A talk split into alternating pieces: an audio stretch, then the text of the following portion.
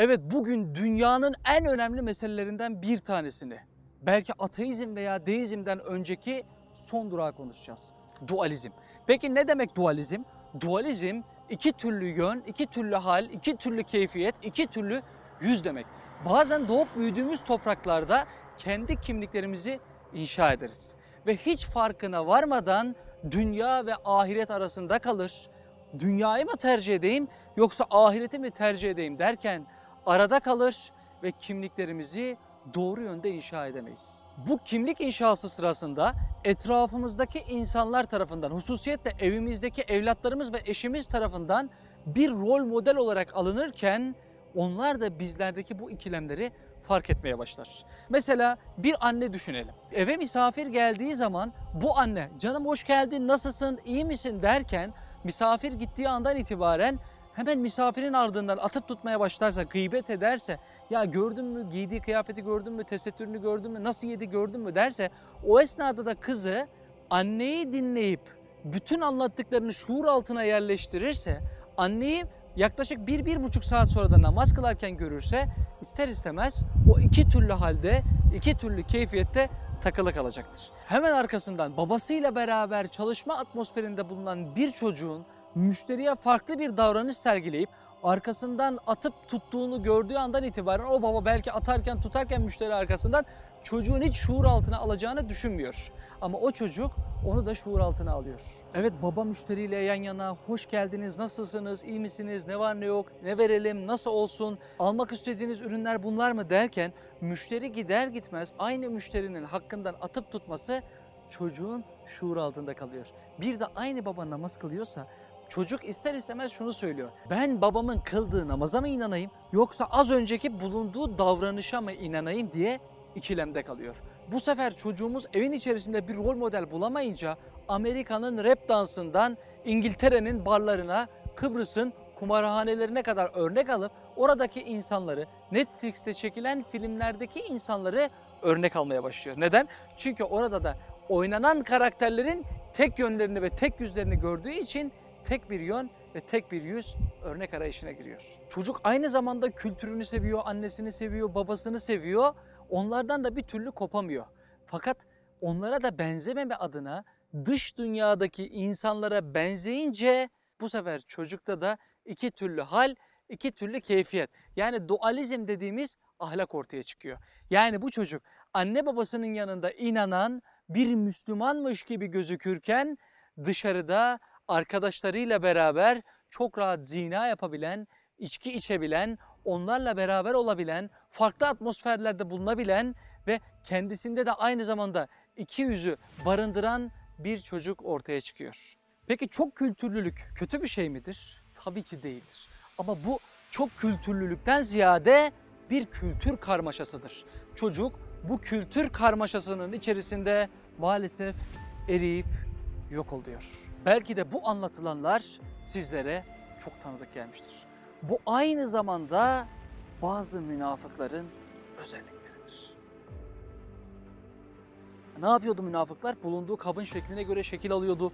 Bu kalemon gibiydi, renk değiştiriyordu. Bak, dualizm ile münafık ahlakı birbiriyle nasıl uyuşuyor görüyor musun? İşte dualist bir insanın ne oluyor? Kelimeleriyle beyanları, konuştuklarıyla yaptıkları birbiriyle asla uyuşmuyor. Mesela bir adam düşün, adam inşaat yapıyor. İnşaat yaparken müşteriye daireyi pazarlarkenki konuşması bambaşka, satarkenki konuşması bambaşka, sattıktan sonra parayı aldıktan ve tapuyu verdikten sonraki konuşması bambaşka. Veya bir galerici düşünelim. "Kardeşim gel otur, hele ne yersin, ne içersin, ne var?" Hemen satışın arkasından adama bir telefon açtığın zaman, paspası ile ilgili bir şey söyleyeceğin zaman adam karşında bir canavar görüyor. Neden? Çünkü o dualist bir fıtratta yetişmiş. Yani bu bir öğretmenin öğrencisiyle ilgilendiği tavırlarla velisi geldiği zamanki tavırları birbiriyle asla uyuşmuyor. Affedersin, belki bazı öğretmenler için, her öğretmen için söyleyemeyiz. Öğrenciye kötü muamelede bulunurken velisi geldiği zaman kendisinden daha masum, kendisinden daha tatlı, kendisinden daha sevimli bir adam ortaya çıkmıyor. Hususiyetle biz bu yaptığımız işlerde bunu çok ama çok görüyoruz. Yani adam geliyor, "Yanarım abi, ölürüm abi, biterim abi, ben abi, en güçlü ben abi, beni istediğin yerde kullan abi, iman abi, İslamiyet abi" diyor. İlk günlerde adam çok sevimli, çok tatlı Aradan iki üç ay geçiyor, bir bakıyorsun adamın içinden ejderha çıkıyor. Veya mesela adam evleniyor Batuhan. Evlendiğinde bir bakıyorsun evlenirken çok tatlı bir adam, yani çok sempatik, beş vakit namazını kılan, teheccüd namazına kalkan, eşini teheccüd namazına kaldıran. E bu adam aynı zamanda evleniyor. Evlenmeden önce annesini karşısına alan, onunla kavga eden, kim için? Eşi için. Kavga eden adam evlendikten sonra bir bakıyorsun işine etmediği hakaret, etmediği söz kalmıyor. O yüzden hanım kardeşlerime buradan seslenmek istiyorum. Evleneceğiniz kişide bu hastalığın olup olmadığını merak ediyorsanız evlenmeden önce annesine davranışına bakınız. Annesine davranışı kırıcı ve üzücü ise inanın ileride sizi de kıracak ve üzecektir. İşte böyle insanların düzelmeden toplumsal hayatın düzelmesi mevcut değildir. Mesela sabah bir imam görür bu tipler. Estağfurullah hocam, sümme hocam, haşa hocam falan derler. Akşam Rio Karnavalı'na giderler. İşte iki türlü hal dediğim, iki türlü keyfiyet dediğim bu benim. Tesettürlü birisini gördüğünde kafasını önden ayırmazken, mini etekli birini gördüğünde böyle boynu bükülür. Artık eve, eve böyle gider. Anlatabildim mi? Yani işte bunlar dualist karakterlerdir. Mesela bu tipler yine faizle mesela bir araba alırlar. Bismillahirrahmanirrahim der, imzaya öyle atarlar. Daha sonra kurban keserler. Allah için kurban kesiyoruz derler. B M W'sinin önünde kurban kesip hemen oradan akan kanı arabasını tekerlerine sürterler. Allah için tekerimiz sağlam olsun derler. Maalesef bunlarla dalga geçmek değil bizim amacımız. Ama bu ahlak bizde varsa o ahlakı temelde düzeltmek lazım. Halbuki kainata bakmış, orada Cenab-ı Hakk'ın isim ve sıfatlarının tecellilerinden Allah'a ulaşmış ve Efendimiz Aleyhisselatü Vesselam'la tanışmış, onun ahlakıyla ahlaklanmış bir insanda asla böyle bir ahlak olamaz. Böylesi dualist bir düşünceyle hayatlarına devam eden ölülerin asla iman sahibi dirilere faydaları olamaz. Bunlar isterse makam sahibi olsunlar, isterse mevki sahibi olsunlar, isterse bir koltukta otursunlar, isterse ağa, isterse paşa olsunlar. Bunlar bir yönetici vasfında olsalar da asla birilerini yönetemezler. Peki bu düşünce sisteminden nasıl uzaklaşacağız diyecek olursanız, neleri yitirdiysek onlara yeniden başlayarak. Şimdi hayatımızı kurtaracak bir iki madde veriyorum. Ve rica ediyorum not alıp evimizin dört bir yanına bunları atalım.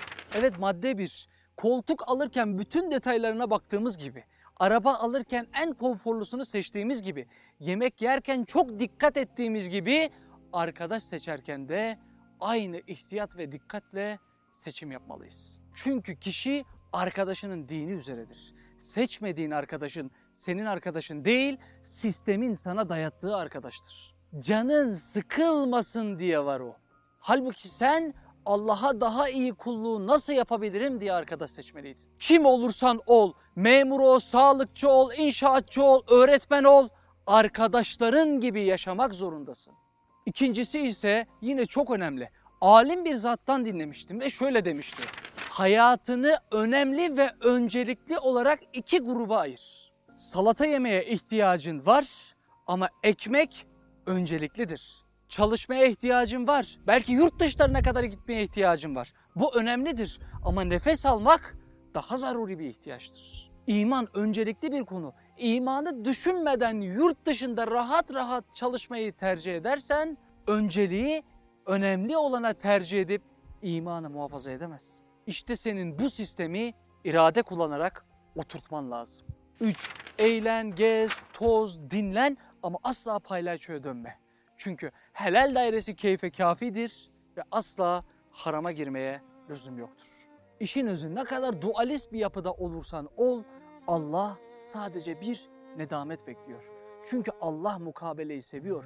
Sen Allah'a bir adım atınca Allah sana on adım atıyor.